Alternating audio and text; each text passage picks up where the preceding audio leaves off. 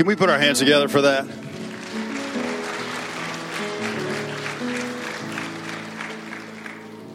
We sing songs and we, we sing that you are worthy, God. You are worthy, God. You are good, God. But you know why God is so good? Because He sees you and me as worthy through Jesus. Think about that for a minute. The Almighty God, the Almighty God, as dirty as we feel sometimes, as, di- as separated from God that, as, as we, that, that we can feel through Jesus. When He looks at us, He doesn't see that. He sees righteous men and women that love Him. That's why God is good. Amen. Y'all can be seated.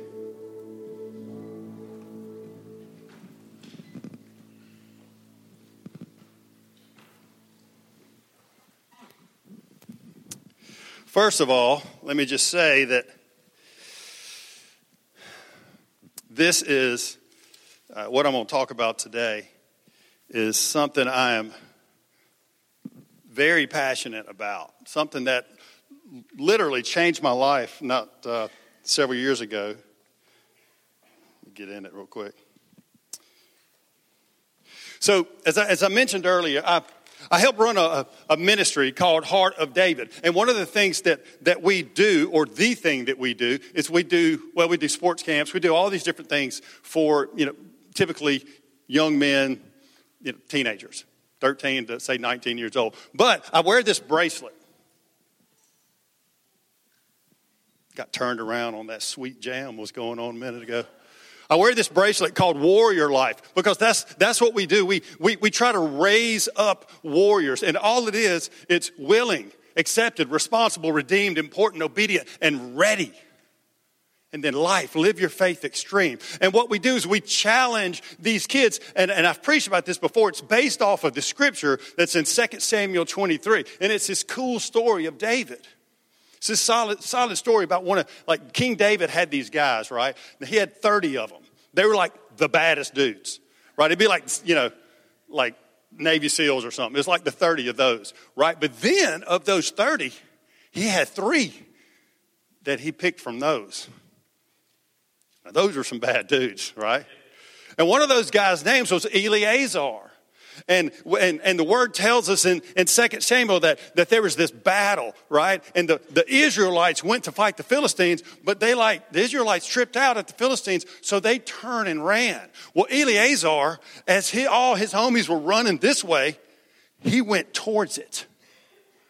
See, he ran into the fight, and it says that he, he, he planted his feet and he took a stand and he stood there with his sword and he fought. He took on the whole army. Now, I guarantee you, he didn't think he was going to live, but he knew he was about to inflict some major pain upon some, some Philistines, right? And he went in there and, and he planted his feet, and it says he fought and he fought, and then he got tired. Then he got tired. But he says, the Lord at that point brought about a mighty victory. See, he's got so his hand cramped up, and I can. Teddy uses this analogy all the time, where it's like the he killed so many people in church. We're talking about killing y'all. That's awesome. But he killed so many people. I can, you know, to see the blood coagulating around his hand and sticking that sword to it. But he just fought, and in God's strength, because we know it says that he he got tired. In God's strength, the Lord brought about a mighty victory that day. But see, I want to I want to I want to go one step further because I read something and I've read this passage. I have, I've, I've talked to kids on this passage. I can't, even, or to even you guys before, but so many times. But see, something hit me. It says the troops return, the Israelites returned. They did, did they return to the battlefield? Where, where did they return to? They returned to Eleazar. Why is that? They returned to Eleazar. And it blew my mind because I see this warrior that's sitting up there taking a stand. He's planting his feet. And I, I, picture him, you know, he's planting his feet in the Word of God. He is allowing the Almighty God to fight for him. And he just wipes out this army. And the people returned. What they returned to? They returned to a man of God that was powerful and strong in his might, a man of integrity and truth that was willing to take a stand when nobody else was. That's what they returned to. And so I got in the Word and I went back and I started looking and looking. I was like, wow, well, you know what? There's a common denominator there. When you see people returning, there's stories like that all through the Bible. I've been studying this book for years. And that was just made, God just revealed that to me. They returned. And so today, listen, I look at a life like that and I, instead of a warrior life, I see it as daring because we live in a culture that, man, you, if you're going to take a stand against something and, and, and go against what culture is trying to tell us, you better be willing to take a stand. You better plant your feet in something. And the only thing you can plant it in is the Word of God. But those people, and if I'm honest, I, even as a kid, like I was drawn to those, to that something about that strength. I was drawn to it. I was drawn to it. And I think about this guy that had integrity and honor and was willing to stand for truth so much so that he was going to die. And it gives me chills sitting there thinking about it. I want that kind of life. I want a daring life. And as I went through scripture and I read, you know what I realized? That's the life God's called each one of us to. That is the life God's called each one of us to. And get this, He's even given us the strength to do it. Told y'all, be all amped up here tonight, this morning. See, this is something that I, I believe, and I know this with all my heart, that God is raising up heroic men and women, men and women that are willing to take a stand. Men and he's raising an army up because I'm seeing it, y'all. I promise you, I'm seeing it one soul at a time. Men and women that are strong and want to stand for something. It's each one of you. The question is, are we willing to make to live a daring life? Because it's daring. I mean, it is. There's nothing easy about what I'm going to talk to you about today. You, we're, we're, in the middle of a sermon series called, not in the middle, we're actually, this is the last two weeks of a sermon series we've been doing all summer called My Last Sermon. So if, if it was the last, you know, if it was one of my last couple times to get up here or the last time, what would I say to you? And over the summer, I've talked to you about faith in a couple of different ways. We went through a, a, lot, of, a lot through the book of Mark, and we saw, you know, stepping out of the boat and doing all these things that Jesus called. And then last week, I, or, or, two weeks ago, I, we spoke about an attitude. Well, today, that's it. I got two weeks. Listen, if I had two left, I'm going to talk about this again next week. This is going to be a two part little series thing, all right? But God has called you to live a daring life. A daring life. I love, you know, I, I, I talk to so many people. I talk to so many people, and, and, and look, this is what I hear all the time, all the time. Well, you know, and I, I said this a couple weeks ago. Well, Chris, you know, I could never do, you know, that. I mean, you know, yeah, I mean, I, I love the Lord and all, but like, I, he doesn't really want me to do that. And I'm saying, oh, okay, well, I get it, but this is his instruction manual. Tell me where it says that in here. And if we're honest, there's a ton of us right now that have said that very thing. If you're deep in here, you may not want to admit it, but you feel, ah, I couldn't do that. Couldn't do that. God may be whispering something to you. Ah, no, no, no, no, no, I'm not. And I'm telling you today, I want us to look at some, look, just look through the word and I want you to see that you have been called to live a daring life, a warrior life. The only reason I said daring is because, like, I wanted the women to buy in. I don't want to get up here and talk all G.I. Joe, and y'all be like, all right, I'm going to sleep, you know. Charles Spurgeon says this. Charles Spurgeon was like in the 1800s, he was this awesome pastor. And this is what he said. He said, Dare to stand alone, dare to have a purpose firm, dare to make it known, dare to be an Eleazar and go forth and fight the Philistines alone. You will soon find that there are others in the house who have concealed their sentiments. But when they see you coming forward, they will be openly on the Lord's side. Many cowards are skulking about trying to shame them. Many are undecided, yet let them see a brave man, and he will be the standard bearer around whom they will rally. You have been called to be a standard bearer. That is what we are called to be a standard bearer. We are to rally together and set the standard of life. You know, we've we all sit here and we're like, man, I sure hate where the culture's going. Golly. Well, you know what? We've been called to do something about it. That's the truth. And we've been called to stand firm in the in the name of the Almighty God. That's why He's good. That's why He's good, because He put something in you so powerful that you can do that. We just got to access it. We just got to access it. So if you have your Bibles today, I want you to turn to Daniel 3. It's going to be up on the screen. Let me, let me find it real quick.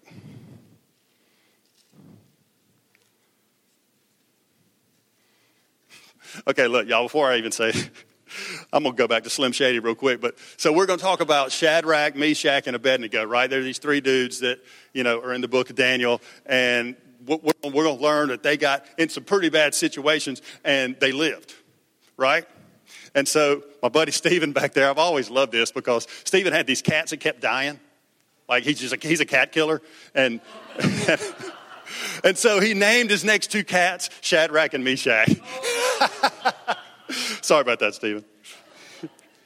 All right, so look, Nebuchadnezzar, right, was the king of Babylonia. Right, we hear this all the time. Nebuchadnezzar, king of Babylonia, right? And so he he was going in and he was conquering all these different nations. You know, he'd go in, he'd conquer, and, and, and when he would conquer a nation, as he did when he went into Judah, Jerusalem, went in there, he conquered them, right? But then he would go in and he would pick out the, the, the most talented guys and the best looking women, and then he would send them to Babylon. All right? And, and what we see here in, in First Daniel, if we were to go back, we see that, that the, the Hebrew, the translation in, he, in Daniel 1, 3, and 4 tells us that the men, like the, the, the young men, it says, that's actually teenagers up, up in their upper teens. So 17, you know, 18, 19 years old, something like that. So as we, as we go through this today, I want you to think about this, a 17, 18, 19 year old young man doing what we're about to read about. Okay? So he would go, so he went through, right? He gathered up, and, and, and Daniel, right? Daniel was one of the, was one of the people that he, that he, uh, it went in there and took, and, and along with Meshach, Shadrach, and Abednego, and sent them, right? They were chosen as some of the, you know, like bad dudes or whatever, or most talented. And he sent them to Babylon, right? And so Dan, Daniel, through like this series of events, ends up interpret, interpreting Nebuchadnezzar's dreams. Nebuchadnezzar starts having these crazy dreams. He's tripping out. He's like looking for somebody. And, and through a series of events, Daniel ends up interpreting those dreams right? And Nebuchadnezzar was so fired up about this. He was like, man, this guy rules. And so what he ended up doing, he said, hey, listen, because they lived in a land where it was, they worshiped all these different gods. All these different gods, you name it, it was, it was a god of that. So they, they lived in a land, but he said, whoa, whoa, hold up, like, your God is now the one true God, right? So Daniel, which was awesome, and, and he was fired up about that, but then he went a step further, Nebuchadnezzar did, and he said, and like, I'm going to make you ruler over a province of Babylon. And because your God is the one true God, you're going to be in charge of all the wise men. Right? So now, now you're like 17, 18, 19 years old. You have been with your three homies. You just got picked up out of one land and sent to a land where all the finest women of multiple countries now live. Not such a bad gig. I mean, for I'm, I'm dead serious. I'm not. I'm, I mean, like, think about it. Yeah, that's pretty solid. If you're, I mean, he's a teenager, right? But then he does what I would have done, and he hooks up his three buddies with a sweet government job. They're now administrators. So now they're these teenage dudes living in a land that, I mean, they're probably like, oh man, this isn't really great. But deep inside, they're like, oh, sweet, you know, I got this awesome job. And because, I mean, really, think it's not any different than, I mean, they're still human beings. So we have a tendency to look at this and just read it as a story. But this is real life. This actually happened. So you know these guys, you know, as they were on their camels going over there, probably high fiving each other, like, man, dude, we look at this. Now we're in charge of people. They had to be fired up about it, right? So, so what happened was Nebuchadnezzar quickly forgot about the one true God.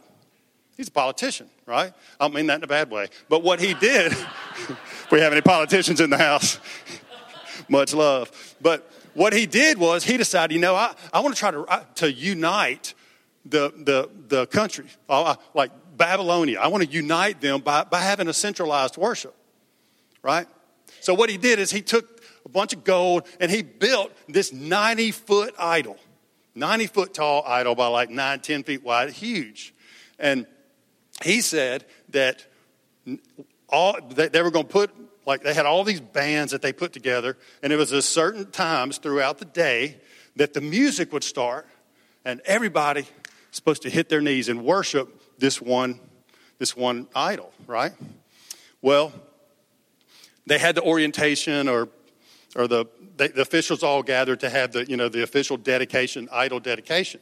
And that's where we're going to pick up on. So I'm going to read Daniel 3, 4 through 6. Then the herald loudly proclaimed, This is what you are commanded to do, O peoples, nations of men and of every language. As soon as you hear the sound of the horn, flute, zither, lyre, harp, pipes of all, all, and all kinds of music, you must fall down and worship the image of gold that King Nebuchadnezzar has set up. Whoever does not fall down and worship will immediately be thrown into a blazing furnace. Uncool, right? Think about the think about the you know the kids with the sweet jobs. Like, they love the Lord. And now they're in a pickle. right? I just want to use that word. All right, so look at so they so then they you know they have like a demonstration where you see that and they get busted, right? They get busted, and it says this, verse twelve. But there are some Jews who have set out who who you have set over the affairs of the province of Babylon, Shadrach, Meshach, and Abednego, who pay no attention to you, O king. They neither serve your gods nor worship the image of gold that you've set up. Uh oh. Uh oh.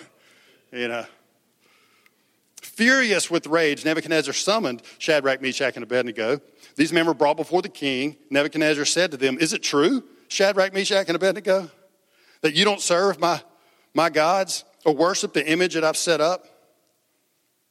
Now, when you hear the now, the way this is supposed to read, now, when you hear the sound of the horn, flute, zither, lyre, harp, pipes, all kind of music, if you're ready to fall down and worship the image I made, very good. So, like, I'm gonna give you a second chance. All right, I'm gonna give you a second chance. But if you don't worship it, you'll be thrown immediately into a blazing furnace. Then what God will be able to rescue you from my hand. Mm. Shadrach, Meshach, and Abednego replied to the king, O Nebuchadnezzar, we don't need to defend ourselves before you in this matter. If we're thrown into the blazing furnace, the God we serve is able to save us from it. And he will rescue us from your hand, O king. But even if he doesn't, we want you to know. Oh, let's stop right there. That's the king they're talking to. The king. And they're standing up. That's pretty, I don't know, that's pretty solid. That's hardcore to think what they're about to do. But even, but we want you to know, O king, we will not serve your gods or worship the image of gold that you have set up. Then Nebuchadnezzar was furious with Shadrach, Meshach, and Abednego. And his attitude towards them changed. See, he gave me a second chance, right? But now he was ticked, right? He ordered the furnace heated seven times hotter than usual and commanded some of the strongest soldiers in his army to tie up Shadrach, Meshach, and Abednego and throw them into the blazing furnace. See, I love this right here because what it's showing, he's acting, the king is now acting on his emotions. He is ticked off. And he's saying, heat it up, man. Oh, yeah, heat it up. See, and so you're starting to see his whole, like, his whole demeanor is now changing. Like, it's, this is, this is intense. So, so these men, wearing their robes, trousers, turbans, and other clothes, were bound and thrown into the blazing furnace. The king's command was so urgent and the furnace so hot that the flames of the fire killed the soldiers who took, who took up Shadrach, Meshach, and Abednego. And these three men, firmly tied, firmly tied, fell into the blazing furnace. Fell. They didn't walk, they fell into it. King Nebuchadnezzar leaped to his feet in amazement and asked the, the, his advisors, Weren't there three men that were tied up and thrown into the fire? Yes, certainly, O king. Look, look, exclamation, look. I see four men walking around in the fire, unbound and unharmed. And the fourth looks like the son of the gods. Nebuchadnezzar then approached the opening of the blazing furnace and shouted, Shadrach, Meshach, Abednego, servants of the Most High God, come out of here. Come, come here. Come here. So they came out of the fire. And the satraps and prefects and governors and royal advisors crowded around, be all the officials, right? They, they crowded around him. They saw that the, the fire had not harmed their bodies, nor was a hair of their heads singed. Their robes were not scorched. There was no smell of fire on them. Then Nebuchadnezzar said, Praise be to the God of Shadrach, Meshach, and Abednego, who sent his angel and rescued his servants. They trusted in him and defied the king's command and were willing to give up their lives rather than serve or worship any God except their God. Look at that next word. Whenever you see that in Scripture, you need to pay attention to it. Therefore. So, because they did that, because, because they defied me. Now, look, uh, the reason, the reason we pointed out all the government officials were there, listen, this was a big moment for King Nebuchadnezzar. What was he going to do? I mean, everything was on the line for him. And I can just picture him sitting there going, oh, man, now what? They done got another dude up in there with them somehow. And I got all my all my governors, all my all, every all my officials. I got him on my side, and now I've just been challenged. What am I going to do? See, what happens is he is floored by what the Almighty God has done. Therefore, I decree that the people of any nation or language who say anything against the God of Shadrach, Meshach, and Abednego be cut into pieces and their houses be turned into piles of rubble. For no other God can save in this way. Hmm. Turned into rubble. Then, listen, then the king promoted Shadrach, Meshach, and Abednego in the province of Babylon. Common denominator there, isn't it? What happened? The fact that they stood before, it took a stand and stood before the king and said, Listen, hey man, look, king, like, I don't care what you say. Really, I don't care what you say, man. Because my God, whether he saves us from the fire is not, he, oh, he can. You need to know that he can. Whether he chooses to or not, I'm not worried about that, but he can. They like their belief was concrete. That they stood before a king and had the courage to, to say what they said, to challenge the king in front of his people in the name of the Almighty God. See, they took a stand. And what happens, just like what happened with Shadrach, I mean, with uh, Eleazar, they returned, didn't they? The king returned. See, there was something about that behavior, even though it was in defiance of him, there was something about three people that are willing to take a stand that changed him. Were they scared? Uh, yeah, I'm going to stay. Probably so. See? Yeah, they were. They had to be scared. I mean, you know, but just you know, just because they may be a little bit scared doesn't mean that they let the fear override what they knew their Almighty God was able, as it said, to do. See, they took the power of what God had promised them. Because one thing I can promise you, these guys knew, they knew God's laws. They knew. They grew up knowing, hey, man, you don't need to be worshiping any other idols. Uh uh-uh. And, and look, you got to love me with all your heart, mind, soul, and strength. And see, they knew it and they followed it.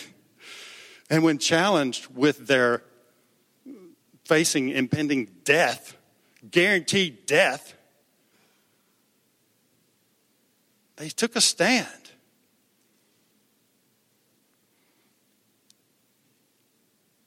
And the people returned. See, that's a daring life. That is a, that is a daring life. And the thing that I see so much, or the thing that I see in this story that I, that I love, is that the music played, right? Think about, think about how far, and remember, it's in the desert, so think about how far you could see. Think about this gigantic idol that's sitting there, and the music played, and everybody, everybody bows, but they stand. Think they were hidden by anything? Think they were like, man, if I stand over here, nobody's going, no, no. They stood out like a sore thumb. They may, they may as well have been 90 feet tall because everybody saw it. Everybody saw it. See, listen. When others bow, when others bow, a daring life stands. When other when the music plays and others bow, we stand. That's what we are called to do is to stand. And they stood. And the thing is, you know, as teenagers, like I, I don't know why I thought this, but the first thing is I'm like, you know, it wasn't like they were like, this is going to make a good YouTube video. I'm going to have like 10 million hits. That's, a, that's $600 a month right there. You know? Or, man, think of all the Instagram followers I'm about to get. And I know we, we can laugh about that, but is it not true that so many times things that we do are based on a result that we're hoping to get? Even, even, I mean, even good things, you know, like we want to go serve somebody. I mean, if we're honest, you know, sometimes we do, I mean, our motives are just not, they're not right sometimes.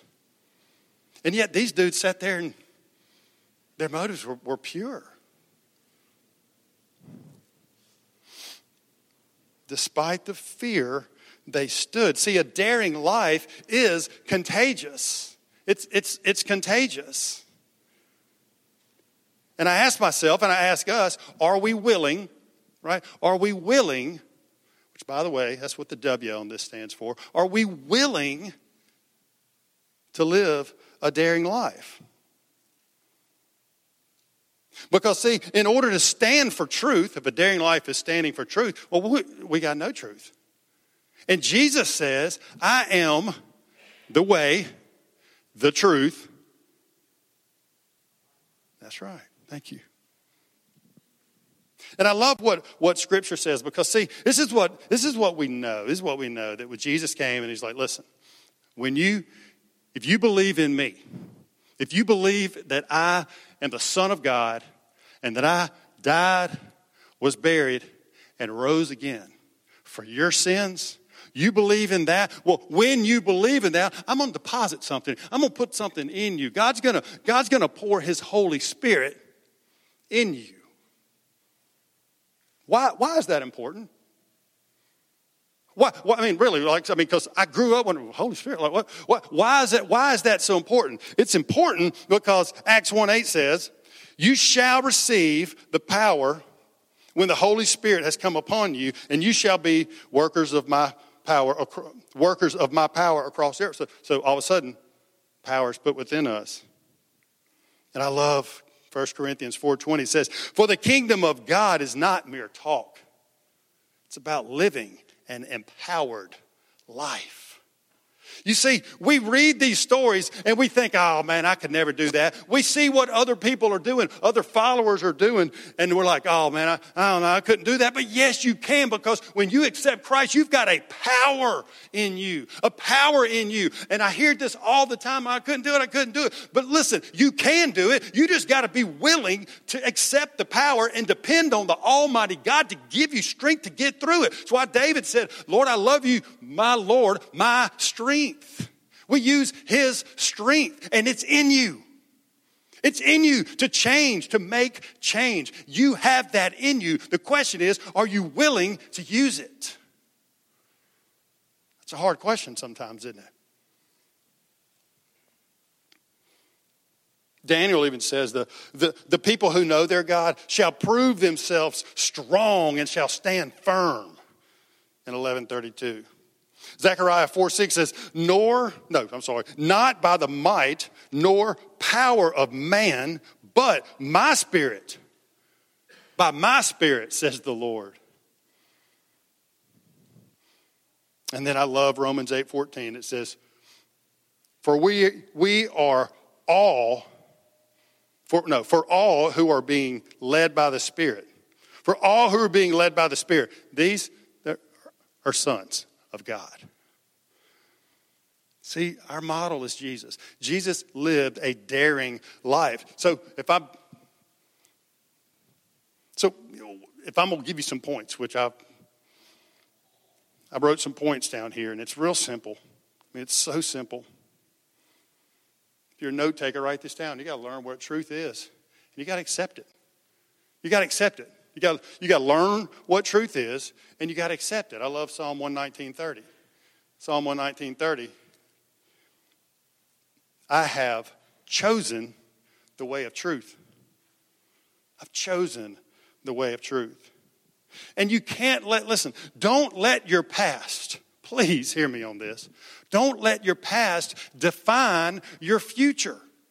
Because, see, we get so caught up in thinking, I can't, I can't, I can't, I'm not worthy, I'm not worthy. And we allow fear to dictate our future. And you're, you, you have a God given destiny, a God given destiny. And the only thing that can keep you from that is fear. Because what Jesus says do is take a step. He's like, come on, come on, you got this, man, you got it. You just get the fear as, or, or the, the strength, as Hunter said, to take a step. Come on, take it, take it. And in that step of faith, Greatness happens. Greatness happens when we, when we take that step.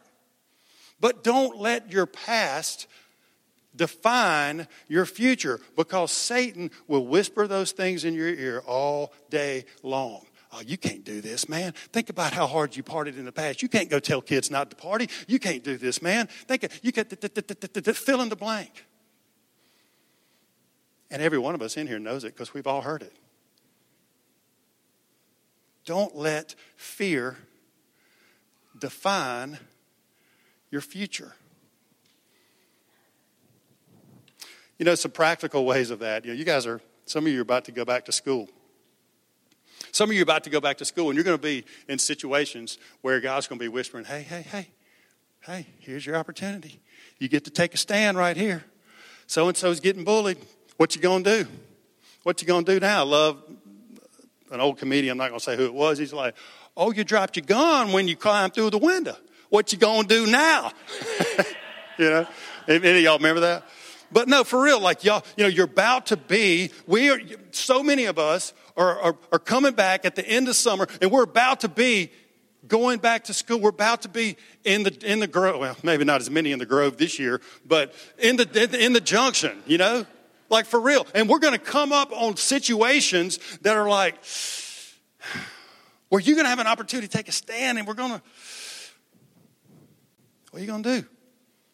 Because when you are, when you are faithful and you, and you act on the whispers by taking a step, it gives you strength to take the next step.